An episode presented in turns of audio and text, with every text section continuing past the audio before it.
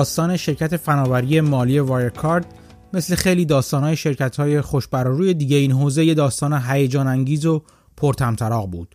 رشد سریع گسترش به اقصانقات دنیا و هیجان سرمایه‌گذاران و سهامداران که برای بالا هل دادن قیمت سهام این شرکت سر دست میشکوندن.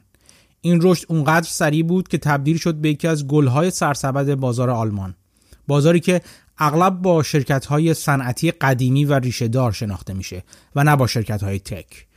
همین گل سرسبد بودن باعث شده بود مقامات رسمی آلمان محکم پشتش وایسن و از اعتبار و حیثیتش دفاع کنن قافل از اینکه ماجرا چیز دیگه ای بود.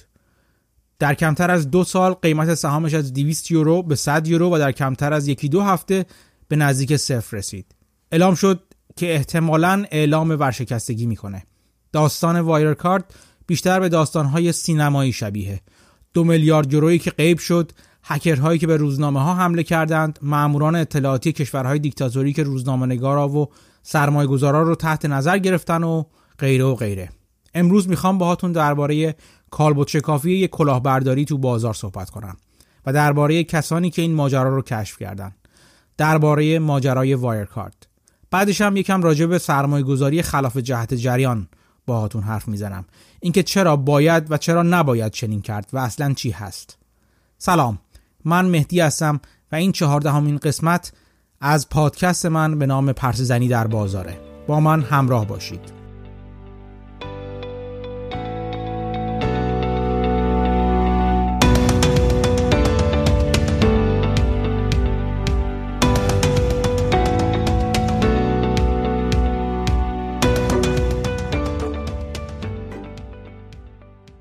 بیاین به کالبدشکافی ماجرای وایرکارد بپردازیم و قصهش رو از روز اول با هم مرور کنیم.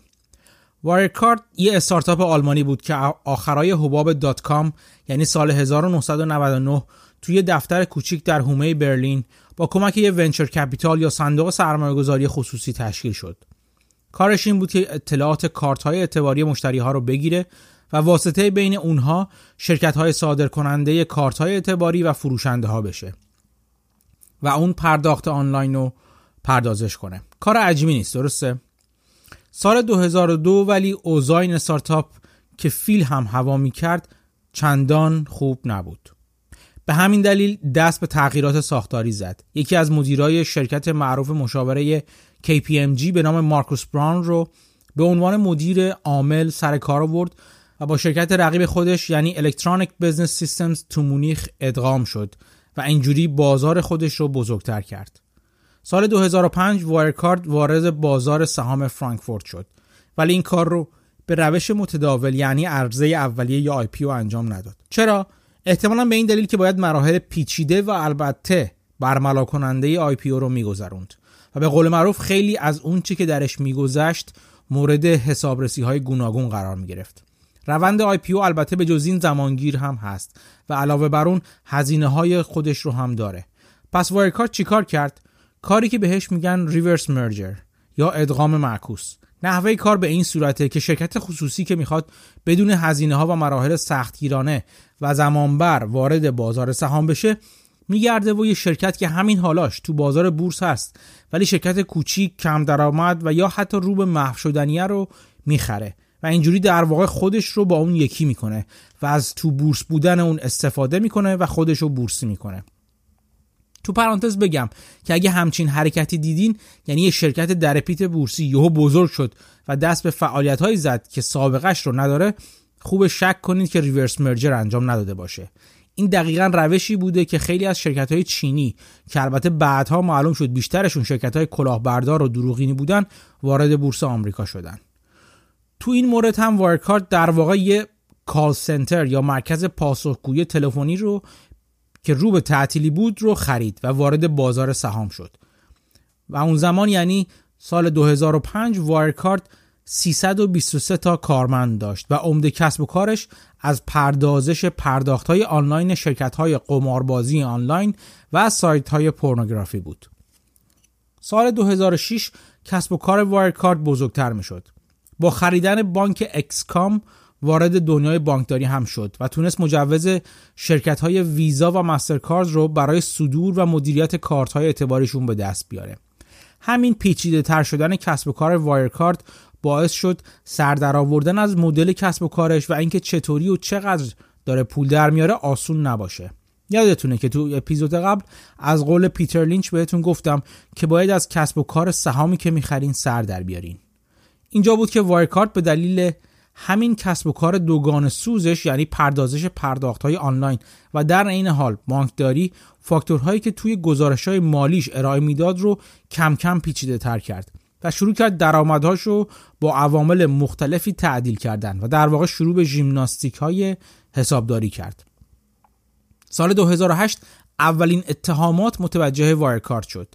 یه سازمان حمایت از سهامداران تو آلمان دست به انتشارات اتهاماتی زد که شرکت کوچیک به وایرکارت وارد کرده بود. شرکت حسابرسی معروف ارنستن یانگ که با ایوا که به ایوای معروفه مسئول حسابرسی از وایرکارت شد. جالب اینجاست که در نهایت مقامات قضایی آلمان دو نفر از اتهام زنندگان رو به این دلیل که اعلام نکرده بودند روی پایین افتادن سهام وایرکارد شرط بسته بودن یا اصطلاحا سهام وایرکارد رو شورت کرده بودند به زندان انداخت و پرونده رو مختومه اعلام کرد. سال 2010 یکی از دوستان مارکوس براون که او هم یک اتریشی بود مثل خود براون به مدیریت عملیات وایرکارد منصوب شد. اعلام شد که چون وایرکارد طرحهایی برای توسعه بین المللی داره از این به بعد زبون رسمی شرکت انگلیسی خواهد بود. روزهای توسعه در انتظار وایرکارت بود.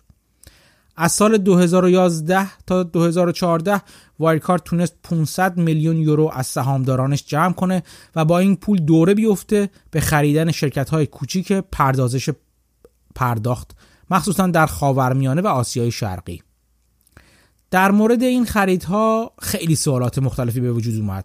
این شرکت ها تو بحرین، سنگاپور، ویتنام، فیلیپین، لاوس و مالزی بودند.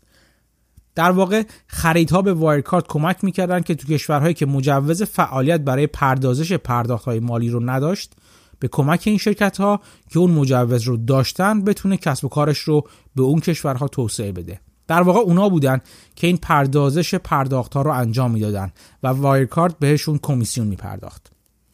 بیاین راجع به یکی از این ها که اتفاقا ظاهرا یک هموطن صاحبش بود بیشتر حرف بزنیم. این شرکت اسمش آشازی بود و تو منامه دفتر داشت. وقتی روزنامه‌نگارای فاینانشال تایمز سراغ دفتر این شرکت رفتند با وکیل این شرکت یعنی آقای العلاوی روبرو شدن که بهشون گفت بهتره با مدیر شرکت یعنی نسرین سروری حرف بزنن. شرکت آشازی سال 2009 تو بحرین با حداقل سرمایه مورد نیاز ثبت شده بود و از اون زمان هیچ مدرک مالی رو منتشر نکرده بود. جالب اینجاست که این خانم نسرین سروری که خودشو کاندیدای جایزه زنان کارآفرین بحرین هم کرده بود در مصاحبه با بحرین Today گفته بود که آشازی تو بحرین، کویت و انگلیس در پرداخت آنلاین فعالیت داره. فعالیتی که بعدا معلوم شد واقعی نیست. همینطور اعلام کرده بود که نماینده انحصاری یک شرکت نرم افزاری سریلانکاییه که وقتی خبرنگارای فاینانشال تایمز باهاش تماس گرفتن از داشتن همچین نماینده‌ای در بحرین اظهار بی‌اطلاعی کرد. وقتی اینو به خانم سروری گفتن اظهار تعجب کرده که شرکت سریلانکایی چنین ادعایی کرده. و البته گفته دلیلی هم نمی‌بینه که مدارک داخلی شرکت رو که این ادعای نمایندگی رو ثابت کنه منتشر کنه و یا در اختیار خبرنگارا قرار بده. حالا بیایم ببینیم این شرکت آشازی چجور داد و ستدی با وایرکارد داشته. تو مدارکی که تو سنگاپور توسط شرکت ای کردیت پلاس ثبت شده وایکارد گفته نرم افزار خودش رو از طریق این شرکت سنگاپوری بدون سودی در اختیار آشازی قرار میده و آشازی موظف شده هر سه ماه یک میلیون یورو به وایرکارد بده. آیا این پول دریافت شده؟ معلوم نیست. تو فقط تو مدارک مالی اون سال به عنوان طلب ثبت شده. سال بعد این شرکت سنگاپوری اسم خودش رو به شاخه آسیایی وایرکارد عوض و ثبت کرد و درآمد حاصله از اهدای license نرم افزار رو که برابر 4 میلیون یورو و طلبش از این بابت رو برابر 3.5 میلیون یورو ثبت کرد. طلبی که داشت بالا می‌رفت و کمی عجیب بود. حسابرسی که حسابرسی که مدارک مالی وایرکارد سنگاپور رو بررسی می‌کرد نتونست توضیحی برای این طلب در حال بالا رفتن پیدا کنه. سال بعد حسابرس رو عوض کردن و EY یا همون ارنست اند یانگ کار حسابرسی رو به عهده گرفت. ضمنا درآمدهای حاصله از اهدای license نرم افزار رو هم به یه شرکتی که تازه خریده بودن تو سنگاپور منتقل کردن. شرکت ای payment سنگاپور که اون هم توسط EY حسابرسی می‌شد. اونجا هم ماجرا ادامه پیدا کرد. درآمد محقق شده از اهدای license 6.4 میلیون یورو درآمد محقق نشده یا طلبکار مونده 6.5 میلیون یورو. وقتی از نسرین سروری راجع به توافقنامه آشازی با ای credit سنگاپور پرسیدن گفت من یادم نمیاد نهار چی خوردم. انتظار چه سوالایی دارین از من؟ من فقط کار مدیریت و بازاریابی شرکت رو داشتن و وارد حوزه قراردادها نمی شدم. در همین حال وایرکارد رسما اعلام کرد که آشازی یک شرکت پیشرو در پرداختهای آنلاین بوده و وایرکارد قرارداد سه ساله اهدای license ی با آشازی بسته تا نرم افزار خودش رو در اختیارش قرار بده. این قرارداد بر اساس یه حداقل پرداخت از طرف آشازی به وایرکارد بوده که همون 4 میلیون یورو سالانه باشه. و در دو سالی که عقد قرار از عقد قرارداد گذشته وایرکارد دو سوم مبلغ یعنی 8 میلیون یورو رو دریافت کرده و هیچ طلب وصول شده نشده ای هم نداره. اینو مقایسه کنید با اون اعداد و ارقامی که در مورد شاخه سنگاپوری وایرکارد گفتم که گفته بود کلی طلب وصول نشده داره. فاینانشال تایمز تونست با یکی از افرادی که به صورت موقت با آشازی همکاری کرده صحبت کنه و اون هم تایید کرده که آشازی چند تا دونه کارمند بیشتر نداشته. به نظر می‌رسیده شرکت نوپای رو به رشد باشه. نکته جالب این که نسرین سروری بعد از اون ماجرا و وقتی با فاینانشال تایمز حرف می‌زد تبدیل شده بوده به یه بازیگر و مجری تلویزیونی که اتفاقا می‌تونین پروفایلش رو تو لینکدین ببینید. یه شرکت جدیدی به اسم بیت شازی هم راه انداخته و که کارش برگزاری مراسم و از این قبیل کار هست بریم سراغ ای کردیت پلاس همون شعبه سنگاپوری وایرکارد وایرکارد این شرکت رو به مبلغ ده 3 دهم میلیون یورو خرید. به علاوه دو, دو میلیون یورو از سود آتی اون در واقع خریدش که از سود آتیش رو برگردونه به فروشندش. نکته جالب اینجا بود که تو دو ماه پیش از انجام این خرید این شرکت سه بار دست به دست شد. خریدارای قبلیش مالزیایی بودن. وایرکارد در جواب به سوالی در این مورد که این دست به دست شدن دلیلش چیه؟ گفته به صاحبای قبلیش مربوطه. از اونجا به بعد ولی باز هم مشکلات حسابرسی وایرکارد تمام نشد. به صورت مداوم یک هزینه معروف به گیت وی فی رو به پنج تا از شرکت هایی که قرار بوده نمایندش باشن در منطقه آسیای شرقی پرداخت کرده.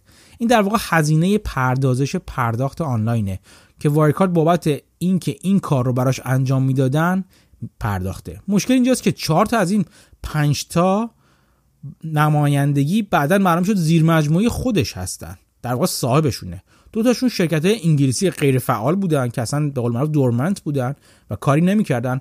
و تازه تا سال 2010 این چهار شرکت توسط پنجمی خریده شدن.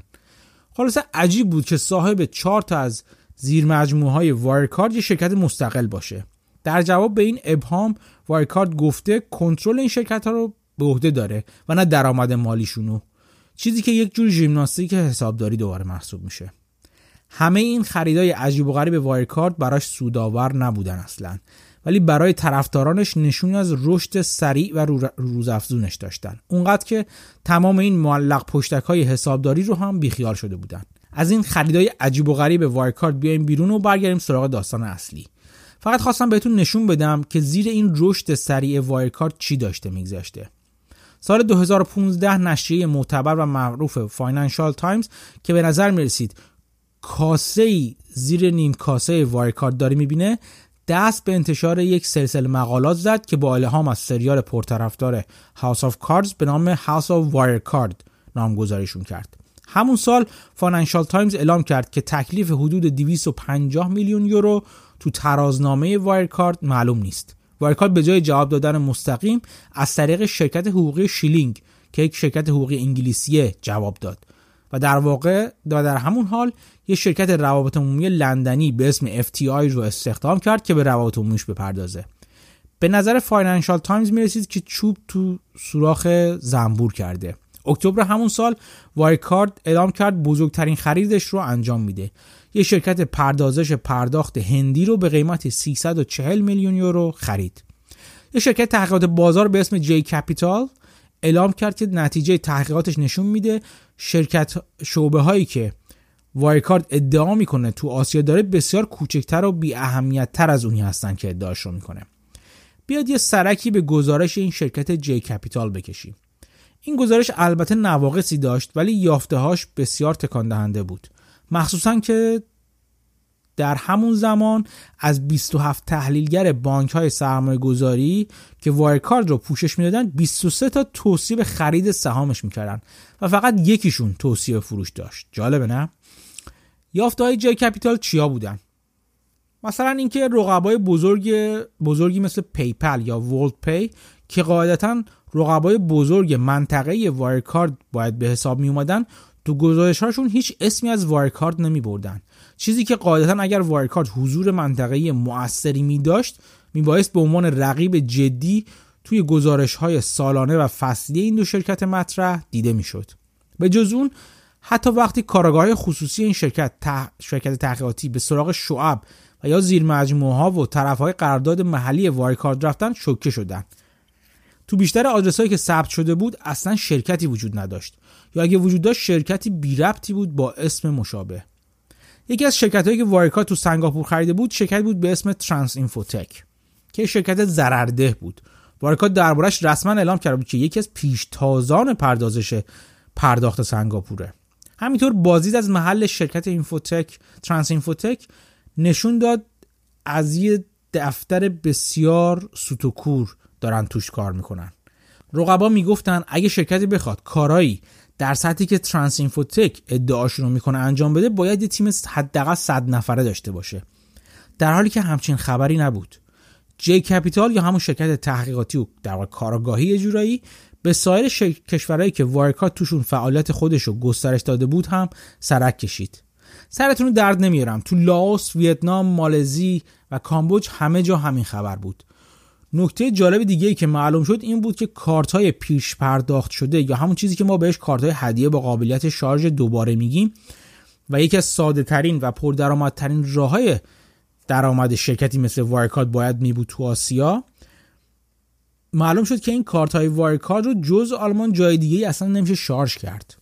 مشکل گزارش جی کپیتال یا اون شرکت تحقیقاتی این بود که وقتی اطلاعات مالی وایرکارد رو از بلومبرگ دانلود می‌کرد یکی از موارد حسابداری این شرکت رو درست متوجه نشد که بدون اینکه به گزارش سالانه وایرکارد رجوع کنه فرض غلطی در موردش کرد. همین باعث شد وایرکارد کل گزارش رو اعتبار بخونه و کسی چندان به سایر نکات عجیب و غریبی که این شرکت تحقیقاتی تو گزارش خودش متوجه شده بود اهمیتی که باید رو نده. یادمون نره که جی کپیتال یه شرکت کوچیک چند نفره بود که در ازای دستمزد در مورد هر سهامی که صاحب کارش می‌خواست تحقیق می‌کرد و نتایج تحقیقاتش خودش رو در اختیار سفارش دهندگانش که اینجا شورت سلرهای وایرکارد بودن یعنی کسایی که می‌خواستن روی پایین اومدن سهام وایرکارد شرط بندی کنن یا اصطلاحا سهامش رو شورت کنن می‌داد. کار که منم خودم به عنوان لشکر یه نفره گاهی انجام میدم. فاینانشال تایمز به درستی این به این موضوع اشاره کرد. که نکته که تحلیلگرا با در نظر بگیرن نه تحلیل هایی که بر اساس فرض نادرست تعریف توی مدارک شرکت مالی بهش جی کپیتال اشاره کرده بلکه یافته های محلی و میدانی این شرکت بود که همه نشون می‌داد موارد مشکوکی در مورد ادعای وایرکارد وجود داشته. همون شعب و در واقع نمایندگی هایی که چندان واقعی به نظر نمی رسیدن سال 2016 یه شورت سلر ناشناس گزارشی منتشر کرد که ادعا می‌کرد وایرکارد تو کار پولشویی وارد شده. اینجا سازمان نظارتی مالی آلمان یعنی بافین وارد ماجرا شد و تحقیقاتی انجام داد. در همین زمان فاینانشال تایمز و یک عده از سرمایه‌گذارانی که منتقد روش های مالی و گزارشدهی وایرکارد بودند هدف حمله های اینترنتی واقع شدند حمله های اینترنتی که تا همین اواخر ادامه داشته و منبعشون هنوزم مشخص نشده. سال 2017 گزارش مالی وایرکارد توسط حسابرسی EY تایید شده بود و توش تولید نقدینگی خوبی به چشم می‌خورد باعث جذب دوباره سرمایه گذاره شد و سهام وایرکارد که زیر فشار شورت سلرها و خبرهای بد مونده بود و بالا نرفته بود دوباره بالا رفت. توافق جدیدی هم بین وایرکارد و بانک مشهور سیتی انجام شد که پردازش مالی این بانک تو 11 کشور آسیایی به وایرکارد سپرده بشه. و اینجوری بود که سهام وایرکارد دو برابر شد. سال 2018 سال خوبی ولی برای وایرکارد نبود. در ابتدای سال شاخه سنگاپوری این شرکت اقدام بررسی و تحقیقات درباره سه عضو و کارمند این شعبه کرد که گزارش های ناشناس نشون می‌داد این افراد اقدام به اجرای تراکنش های صوری کردند تا فعالیت مالی شعبه رو با هند بالا نشون بدن. به این تراکنش های صوری اصطلاحا round tripping میگن که یه پولی میدی و یه بلافاصله پس میگیریش. در واقع اینجوری نشون بدن که فعالیت شعبه بالاست و دیگه گردش مالی داره. گردش قلابی مالی ایجاد می‌کنن. آگوست 2018 سهام وایرکارد به 191 یورو رسید که ارزش کل شرکت رو در بازار معادل 24 میلیارد یورو می‌کرد. شرکت اعلام کرد 5000 کارمند داره و 25000 مشتری و همه جور کارتی چه اعتباری و چه پیش پرداخت شده صادر می‌کنه و فناوری مربوط به پرداخت های آنلاین و همینطور موبایل رو اجرا می‌کنه. مشتریان بزرگ شامل فروشگاه تخفیفی بزرگ آلمان و بیشتر از 100 شرکت هواپیمایی بودند. سپتامبر 2018 وایکارد بانک معروف کومرز بانک آلمان رو کنار زد و وارد شاخص بسیار معتبر دکس 30 یا دکس سی شد. اینجوری بود که وایکارد بزرگترین شرکت تک مالی اروپا شد و تنه به تنه قولهای سیلیکون ولی زد. مارکوس بران مدیرعامل وایرکارد که ثروت شخصیش که بیشترش سهام وایرکارد بود و حدود 1.6 دهم میلیارد یورو تخمین زده می‌شد اعلام کرد درآمد وایرکارد در دو سال آینده دو برابر خواهد شد وایرکارد در اوج خودش بود از اینجا ولی اتفاقات سرعت می‌گیرن اکتبر 2018 منابع ناشناسی با فاینانشال. فاینانشال تایمز تماس گرفتن و اعلام می‌کنن که تحقیقات داخلی در مورد تراکنش های صوری تو سنگاپور به توقف کشونده شده. ژانویه 2019 FT یا همون فاینانشال تایمز اولین مقالش رو درباره ماجرای سنگاپور چاپ می‌کنه. وایرکارد طبق معمول ادعاهای مقاله رو مهمل می‌خونه ولی این بار اتفاق جالبی میفته. بافین نهاد نظارتی مالی آلمان شروع به تحقیق درباره فاینانشال تایمز می‌کنه و ادعای وایرکارد که FT یا فاینانشال تایمز داره از short seller ها پول می‌گیره و می‌خواد بازار رو انگولک کنه رو جدی می‌گیره. فوریه 2019 پلیس سنگاپور برای انجام تحقیقات به دفتر وایرکارد حمله می‌کنه. سهام وایرکارد به 100 یورو سقوط می‌کنه. بافین اعلام می‌کنه که وایرکارد از اهمیت اساسی برای اقتصاد آلمان برخورداره و short selling یا شرط بندی روی سقوط سهام وایرکارد رو تو آلمان ممنوع می‌کنه. مارچ 2019 FT اعلام می‌کنه که بیش از نیمی از کسب و کار وایرکارد توسط پیمانکاراش انجام میشه که بهشون کمیسیون پرداخت می‌کنه. تلاش FT برای تماس با خیلی از این پیمانکارا منجر به این شد که معلوم بشه اصلا چنین پیمانکارانی وجود ندارن. وایرکارد اعلام می‌کنه که از افتی شکایت می‌کنه.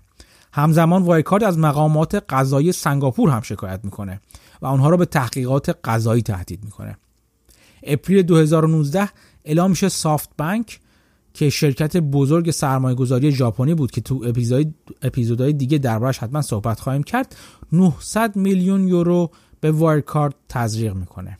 در همون روز فاینانشال تایمز گزارشی منتشر می‌کنه درباره پیمانکاران طرف قراردادش در دنیا که نشون میده قسمت اعظم این معاملات توسط سه شرکت تو دوبی، سنگاپور و فیلیپین انجام میشه.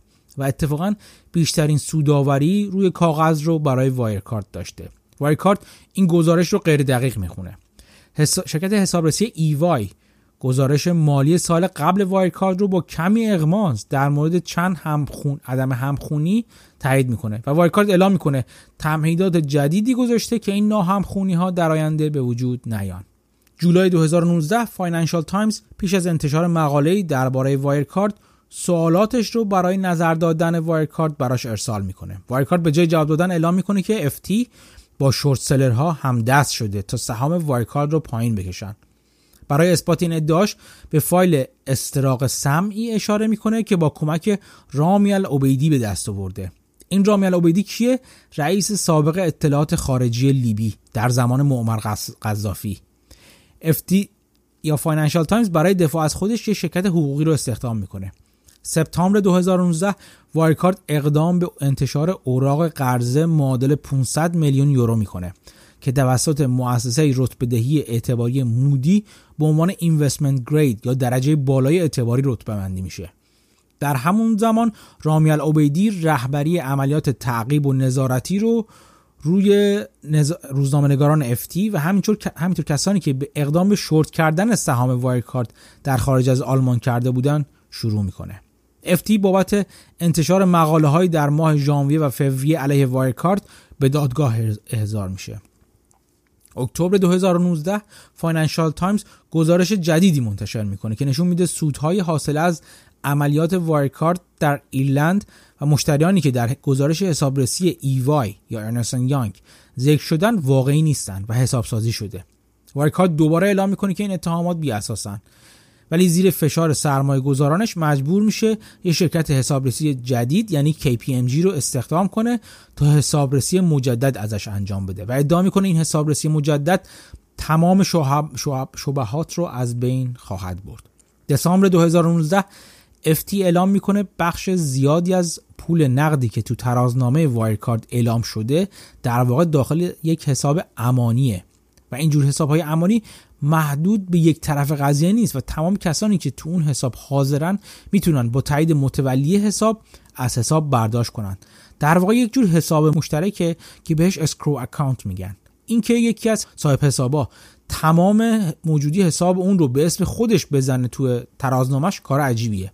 در واقع برای شرکت هایی که مثل وایرکارد توی کار پردازش های مالی و واسطگری بین مشتری ها و فروشنده هستن اینجور حساب های امانی فقط برای اینه که پول رو موقتا توش نگه دارن تا از مشتری به فروشنده منتقل کنن. این نگه داشتن برای اینه که اگه مشتری بخواد کالاش رو پس بده پول از این حساب به حسابش برگردونده بشه. در واقع تنها راهی که میشه وایرکارد به صورت درستی پول نقد این حساب رو تو ترازنامه خودش بیاره اینه که ثابت کنه متولی حساب خودشه نه یک طرف سوم بیطرف. ادعایی که هیچ وقت ثابت نکرد. مارچ 2020 قرار بود گزارش حسابرسی و حسابرسی مجدد وایرکارد منتشر بشه. ولی انتشار هر دو گزارش تا ماه اپریل به تعویق افتاد. در همین حال ایوای یا ارنسن یانگ یعنی حسابرسی حسابرس اصلی وایرکارد اعلام کرد. وایرکارد مدرکی رو بهش داده که نشون میده یک و نه دهم میلیارد یورو توی دو تا حساب تو فیلیپین داره. اپریل 2020 گزارش حسابرسی مجدد توسط KPMG منتشر شد. نشون داد این حسابرس نتونسته قسمت اعظم سودی که وایرکارد ادعا می کرده رو تایید کنه و برای تکمیل حسابرسی به موانع زیادی برخورده. این حسابرس همطور اعلام کرد درباره یک حساب نقد یک میلیارد یورویی تو سنگاپور به مانع برخورده و بابتش از وایرکارد سوالاتی داره. متولی این حساب درست زمانی که این تحقیقات شروع شد با وایرکارد قطع رابطه کرده بود مارکوس براون ولی اعلام کرد گزارش حسابرسی 2019 هیچ مشکلی نداره و علت وقفه در انتشارش شیوع ویروس فلان هست. 5 جون 2020 پلیس آلمان تحقیقاتی رو در مورد مارکوس براون مدیرعامل وایرکارد به همراه سه مدیر اصلی دیگه این شرکت در پی شکایت بافین سازمان نظارت بازار آلمان شروع کرد. از اینجا به بعد سقوط وایرکارد سرعت می‌گیره.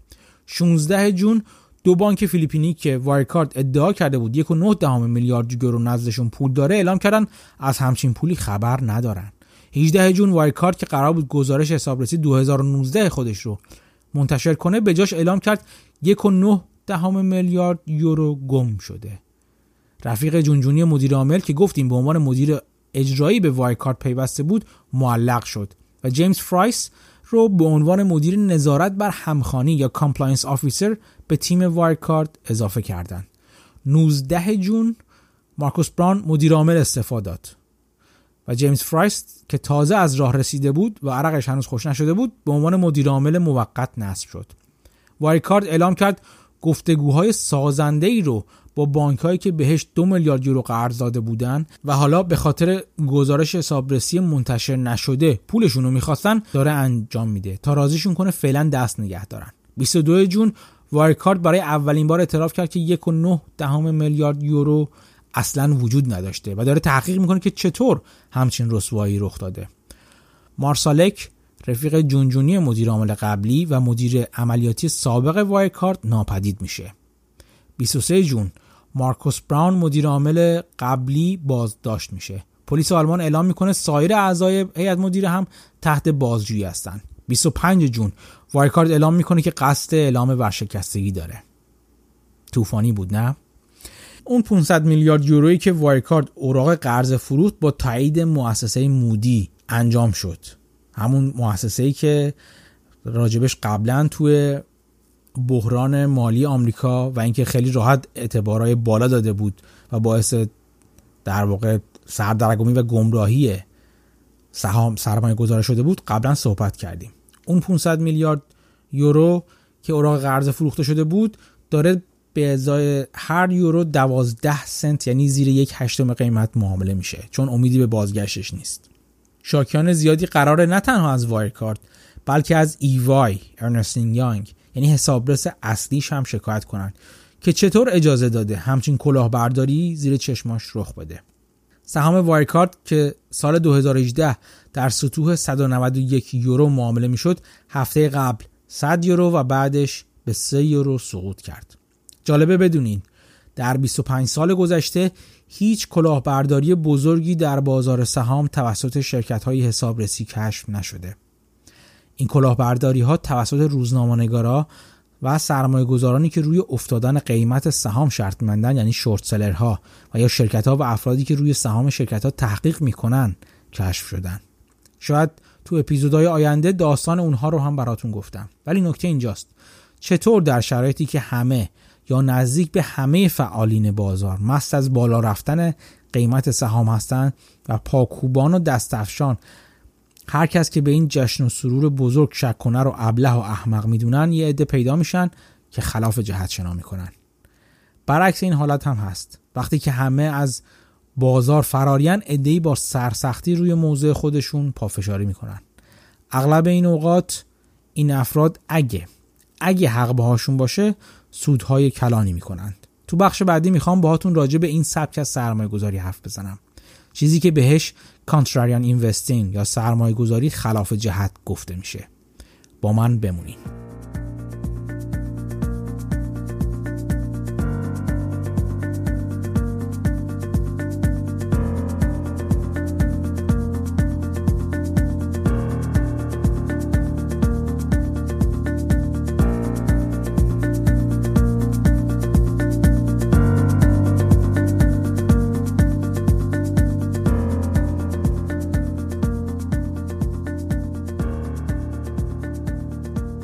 اگه به معنی کلمه مخالف خون یا کانتراریان تو فرهنگ لغات رجوع کنین می‌بینید که مخالف خون کسی تعریف شده که عقیده‌ای بر خلاف دیگران داره.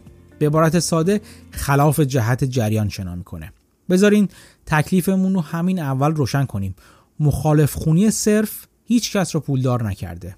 در واقع همرنگ جماعت شدن اغلب بهترین راهه برای طی کردن یه مسیر از پیش پاکوب شده. و به همین دلیل ساده و سرراست همرنگ جماعت شدن اتفاقا گاهی اوقات تنها راه حل درسته. اگه تو سالن سینما باشین و پرده سینما آتیش بگیره اگه به جای دویدن طرف در خروجی به طرف پرده بدوین احتمالا کار اشتباهی کردین. این مفهوم ممکنه بدیهی به نظر برسه ولی ریشه های عمیق روانشناسانه هم داره. خیلی از استراتژی های بقا در حیوانات بر اساس همکاری های جمعیشون بنا نهاده شده. خیلی وقتا حرکت هماهنگ یک دسته گاو میش شکارشون توسط شکارچی رو مشکل و پرهزینه می‌کنه. کافیه به برنامه های راز بقا تو تلویزیون نگاه کنین. اگه صرف مخالف بودن با جمع هدف درستی نیست سرمایه گذار مخالف خون به دنبال چه چیزیه؟ بهتون میگم. او به دنبال مواردیه که بین مبانی اونچه در مورد سرمایه گذاری داره میگذره و اونچه که به عنوان سود انتظاری در قیمت اون مورد سرمایه گذاری منعکس میشه شکاف افتاده باشه. شرط بندی روی مسابقه اسب به خوبی این مفهوم رو نشون میده. تو این شرط بندی دو نکته است که مهمه. اول اینکه اسب مورد نظر چقدر خوب می‌تونه بدوه برای دریافتن این موضوع شما میرین سراغ سابقه مسابقات قبلی اسب. اینکه از کدوم استبل اومده چه نژادی داره سوارکارش کیه چه سابقه و مهارتی داره و موضوعاتی از این قبیل. دوم اینکه سود انتظاری شرط بندی چقدره. همون چیزی که به عنوان نسبت پولی که می‌ذارین به برد کلی روی تابلو, تابلو نمایش داده میشه. شواهد نشون میده که شرط بندی روی اسب ها بازار بسیار کارآمدیه. به این معنی که نسبت های سود انتظاری که روی تابلو درج میشه تا حد زیادی نشون دهنده احتمال برنده شدن اسپاس واقعا. در دنیای سرمایه گذاری یه سرمایه گذار مخالف خون باید نه تنها از قضاوت جمعی در مورد سرمایه گذاری آگاه بشه همون چیزی که تو قیمت تو بازار نمود پیدا می‌کنه بلکه باید بتونه بفهمه چطور و چرا اون قضاوت جمعی از اونچه که در واقع در بنیاد اون مورد سرمایه گذاری میگذره می‌تونه متفاوت باشه. بیایید با هم بخشی از یادداشت استیون کریست رو بخونیم که سالهای متمادی توی نیویورک تایمز مسابقات اسب دوانی و شرط بندی های مربوط به اون رو گزارش می‌کرده. این یادداشت ها توی کتاب بسیار جالبی با عنوان Bet with the Best یا بهترین با بهترین ها شرط ببند اومده. کتابی که از نظر عمق مطالبش با نوشته های بنگرهم و بافت برابری می‌کنه. یه قسمتی از یادداشت رو براتون می‌خونم. تو ذهنتون هر جا به اسب اشاره شد تو ذهنتون جاش رو با سهام عوض کنید. یادداشت اینه.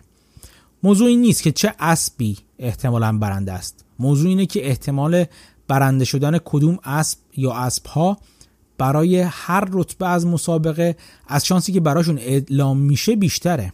چین مفهومی بدیهی به نظر میاد و اغلب کسانی که شرط بندی می‌کنن فکر می‌کنن بر اساس همین قضاوتی که شرط میبندن.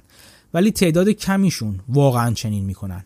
اینجاست که دیگه اسب برنده بیمعنی میشه و شما باید به دنبال اون ناهمخونی ها بین شانس واقعی و شانس اعلامی برای هر رتبه از مسابقه باشید پیدا کردن اون ناهمخونی ها می‌تونه شما رو پولدار کنه.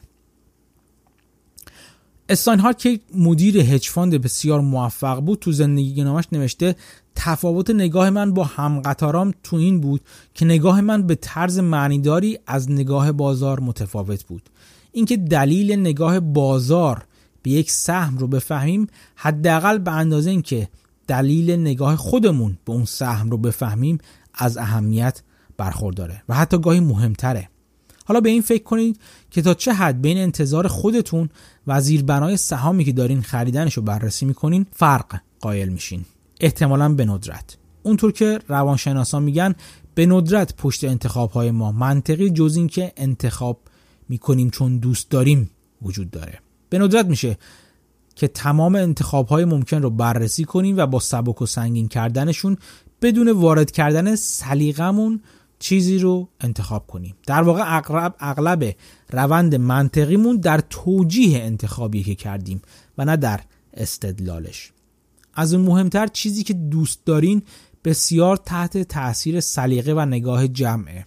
سرمایه گذاری مخالف خونه درست فقط درباره مخالفت با جمع نیست بلکه درباره شناسایی شکاف میان قضاوت جمع و واقعیت مورد سرمایه گذاریه اینجاست که سال اساسی که چندین بار بهش اشاره کردیم دوباره اهمیت خودشو نشون میده. چرا و چقدر بازار ناکارآمد میشه؟ استاد دانشگاه هاروارد آندری شلایفر تو کتابش بازارهای ناکارآمد گفته اساس و مبنای تمام برداشت از فرضیه بازار کارآمد یکی یا چند تا از این ستاست یک سرمایه گذاران آدم های منطقی هستند که ارزش گذاریشون بر روی سهام به صورت منطقی انجام میشه. این اساس مدلاییه که به تعادل عمومی یا General Equilibrium Models معروفن.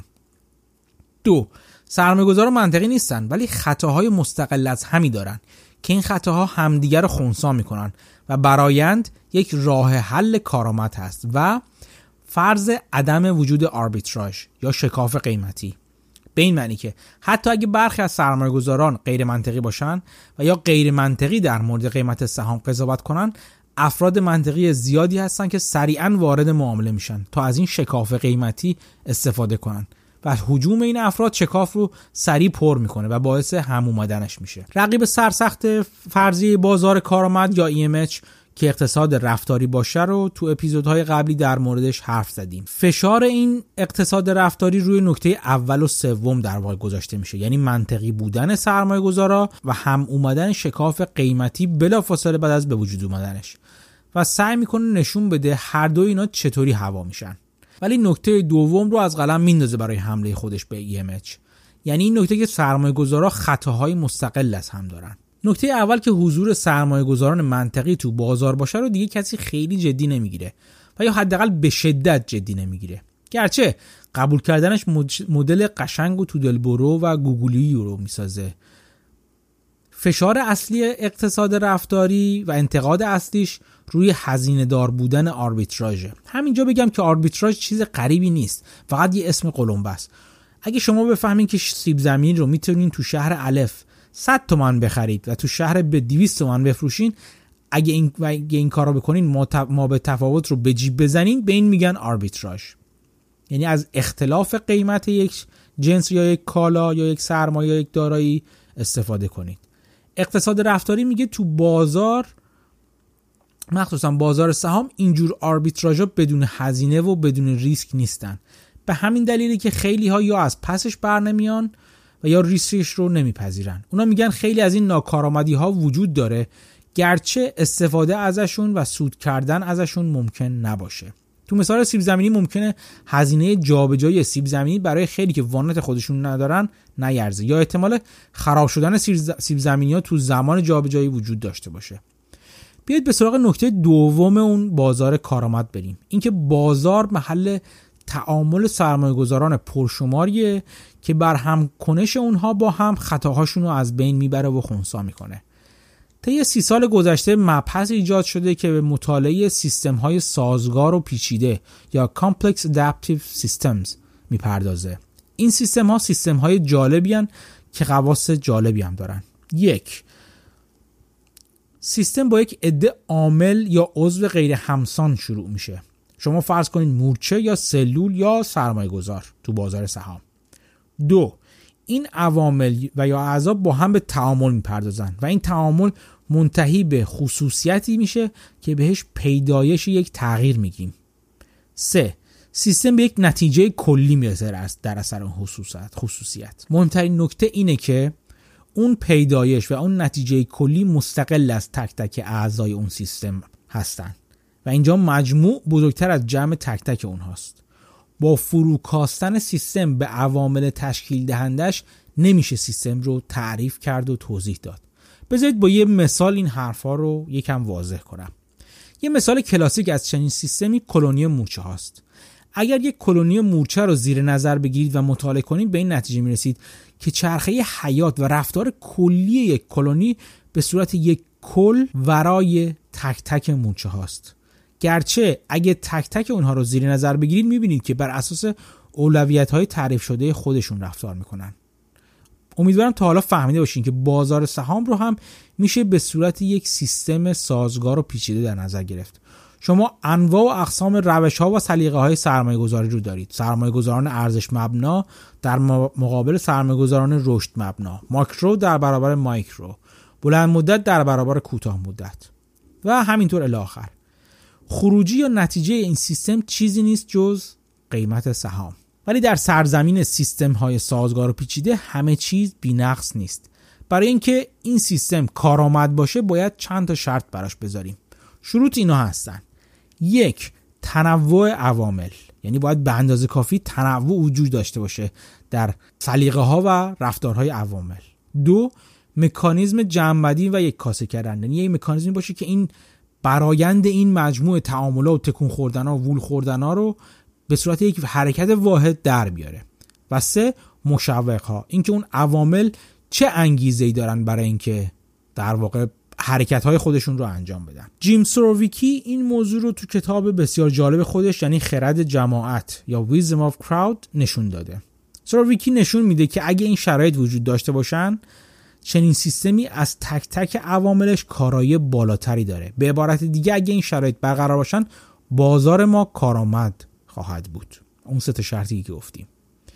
به بیان دیگه اگه بخوایم حرفای اقتصاد رفتاری در نقد بازار کارآمد رو با حمله به مورد دوم تکمیل کنیم که همون تنوع باشه و همون خونسا کردن در واقع خطای فعالان بازار با همدیگه باشه باید بگیم بازار کارآمد نیست چون عوامل تشکیل دهندش به اندازه کافی متنوع نیستن. یعنی شرط اول تو سیستم پیچیده و سازگار. همین عدم تنوع باعث میشه اشتباهاتی که می‌کنن هم متنوع نباشه و همدیگر رو کاملا خونسا نکنن. شلایفر که حرفشو زدیم که از کتاب بازارهای ناکارآمدش در واقع صحبت کردیم میگه همین موضوع عدم تنوع که تورسکی و کانمن برنده جایزه نوبل ازش حرف می‌زنن و باعث میشه که آدما و سرمایه گذاران خطاهای مشابهی داشته باشن. البته شلایفر در این مورد کمی زیاده روی می‌کنه که میگه سرمایه گذارا همیشه با هم هماهنگ عمل می‌کنن. بازارهایی که ما می‌شناسیم که اینجوری نیست. اگه بازارها با وجود این شرایط کارآمد میشن در چه صورتی که ناکارآمد میشن؟ جواب اینه که وقتی یکی از این شرایط از بین میره که به نظر می‌رسه تنوع عوامل شرطی که بیشتر از بقیه می‌تونه نقض بشه. با مطالعه های روانشناسی و جامعه شناسی می‌فهمیم که گاهی تنوعی که ازش حرف می‌زنیم در هم شکسته میشه. ما به عنوان انسان اغلب دوست داریم به گروهی احساس تعلق کنیم و این تمایلمون به تعلق به گروه ها البته از آدمی به آدم دیگه متفاوته. به عبارت به عبارت آکادمیکتر آستانه سازگاری ما با هم متفاوته. یک نکته که خوبه اضافه کنیم اینه که به نظر می‌رسه این سیستم ها غیر خطی هستند. همون سیستم های سازگار و پیچیده. به همین دلیل نقاط بحرانی تو خودشون دارن. این به این معنیه که خیلی وقتا می‌بینیم یکی از شرایط نقض میشه ولی تغییری در قیمت ایجاد نمیشه. ولی گاهی اون نقض شرط اونقدر ادامه پیدا می‌کنه که با تغییری کوچیک ناگهان کل سیستم فرو میریزه و تغییر بزرگی ایجاد میشه. مثل همین سقوط های سهام مثل چیزی که تو در مورد وارکارد دیدیم. تا مدت ها بازار رو 100 یورو باقی میمونه و یکی در عرض یک هفته همه چی سقوط می‌کنه. برگردیم به نکته قدرتمند تمایل به تعلق به جمع. آزمایش بسیار معروفی است که تو دهه 1950 تو دانشگاه یل توسط سالمون اش استاد روانشناسی این دانشگاه انجام شده. این آزمایش به شدت آزمایش جالبیه.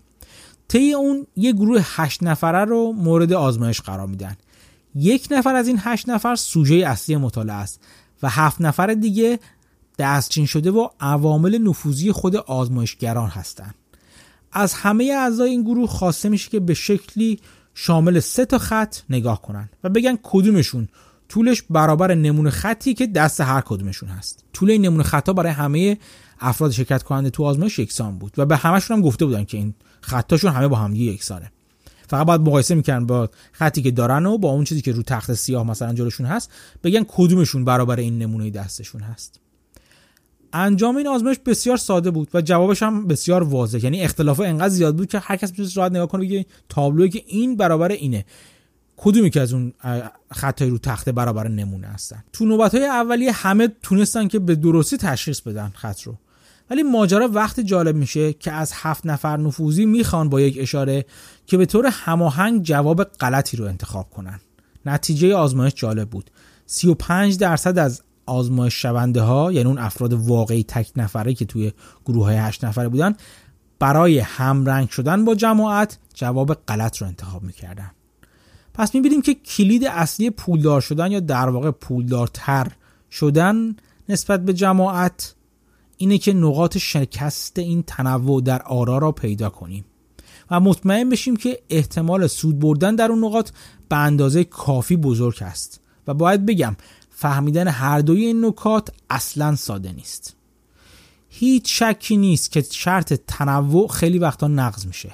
ولی این اتفاق کمتر از اون چیزی که فکر می‌کنیم میفته کتاب پیروزی سرمایه گذاری خلاف جهت یا Triumph of the Contrarian Investing نوشته ند دیویست فهرست بلند بالایی از شاخصهایی رو ارائه میده که ظهورشون نشون دهنده یک نواختی بیش از حد آرا و یا نقض تنوعه. کتاب جالبی که توصیه می‌کنم بخونید. در واقع با دیدن اون نشانه ها شما بهتر دوباره فکر کنید. آیا این که همه بیش از حد با هم هماهنگ هستن آیا ممکنه به این دلیل باشه که یه چیزی اون وسط میلنگه؟ خب حتی اگه تا اینجا با من موافق بوده باشین ممکنه پرسین پس چرا افراد بیشتر این روش رو در پیش نمی‌گیرن؟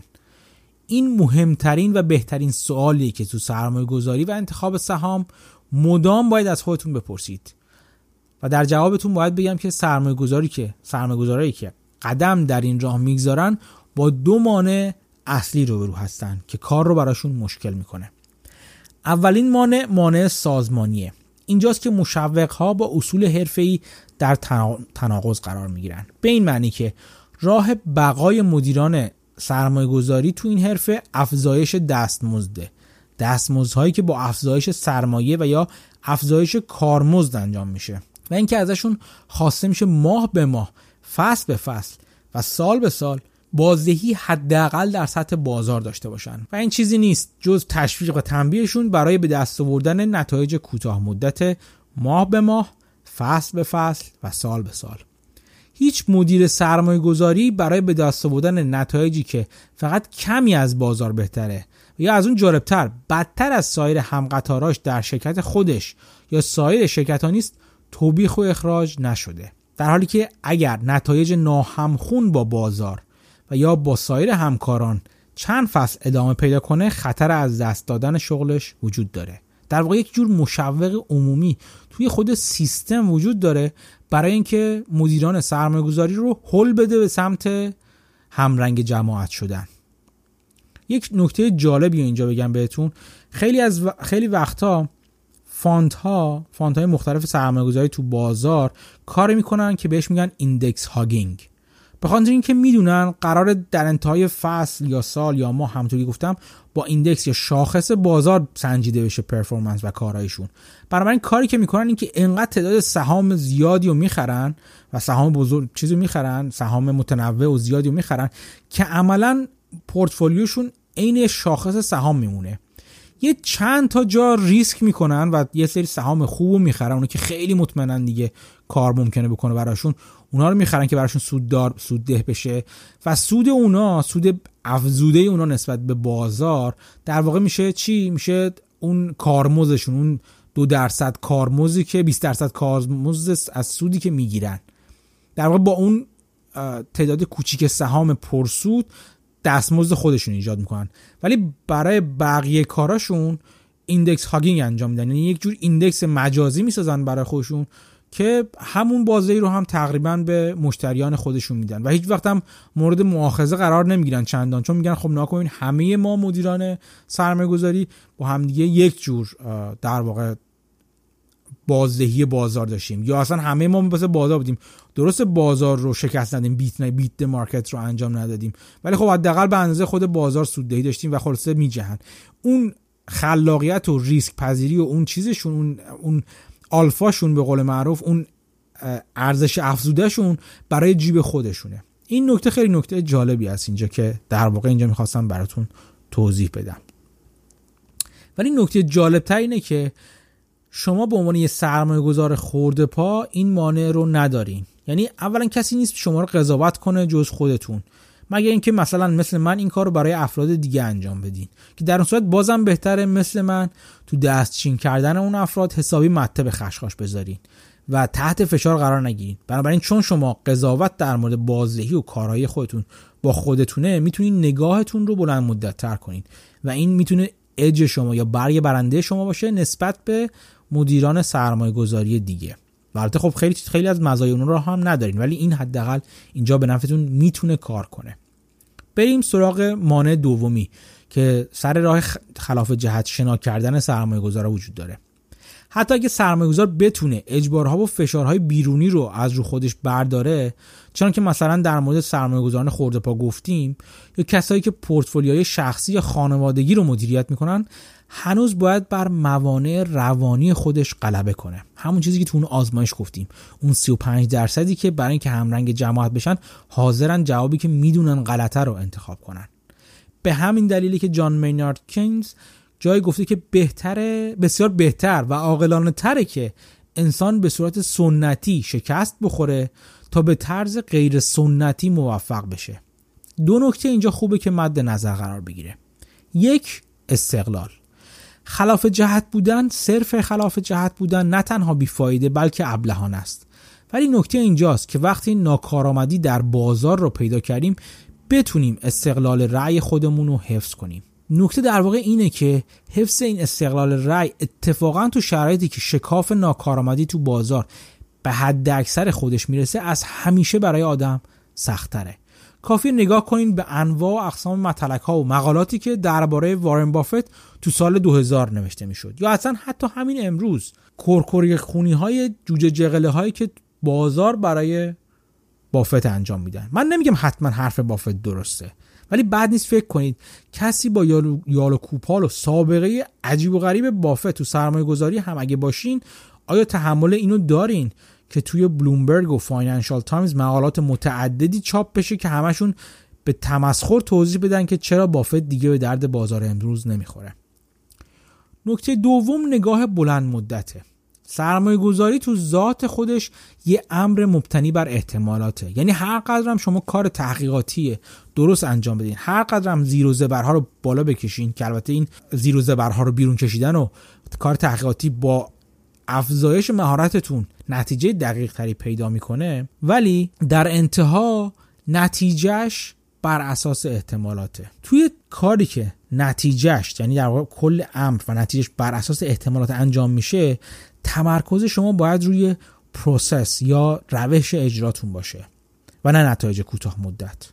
سرمایه گذاران خلاف جهت مثل همون شورت ها که تو بخش قبلی همین اپیزود دربارشون گفتیم چند سال روی کلاهبردار بودن وایرکارت شرط بسته بودن.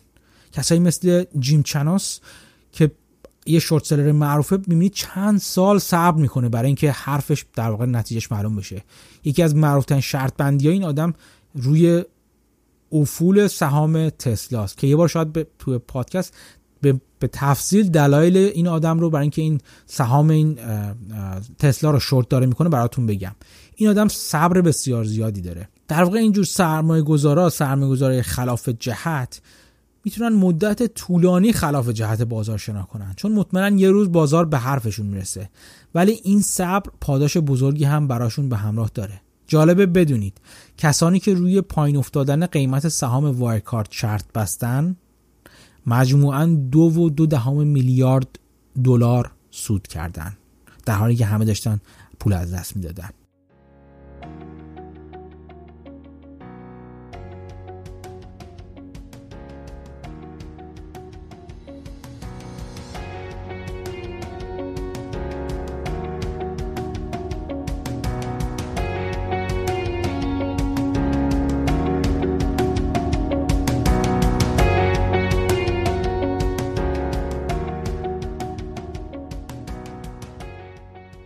بحث کلاهبرداری در بازار سهام و کسانی که برخلاف جهت بازار این کلاهبرداری ها رو پیدا می‌کنن و روی برملا شدنش و گاهی برملا کردنش شرط میبندن برخلاف نظر قربانیان اون کلاهبرداری ها بحث بسیار جذاب هیجان انگیز و البته بسیار آموزنده ایه که تو اپیزودهای آینده سعی می‌کنم کمی عمیقتر بهش بپردازم. امیدوارم از این اپیزود پرس زنی در بازار هم لذت برده باشین و تونسته باشین موضوعات جالبی رو مخصوصا برای اینکه بعدا بیشتر دربارشون فکر کنید بخونید و تحقیق کنین به دست آورده باشین. حتما پادکست رو به دوستانتون معرفی کنید به کانال تلگرام و توییتر پادکست سر بزنین و از منابع جانبی هر اپیزود استفاده کنین و مهمتر از همه تا اپیزود دیگه مراقب خودتون و نزدیکانتون باشین. خدا نگهدار.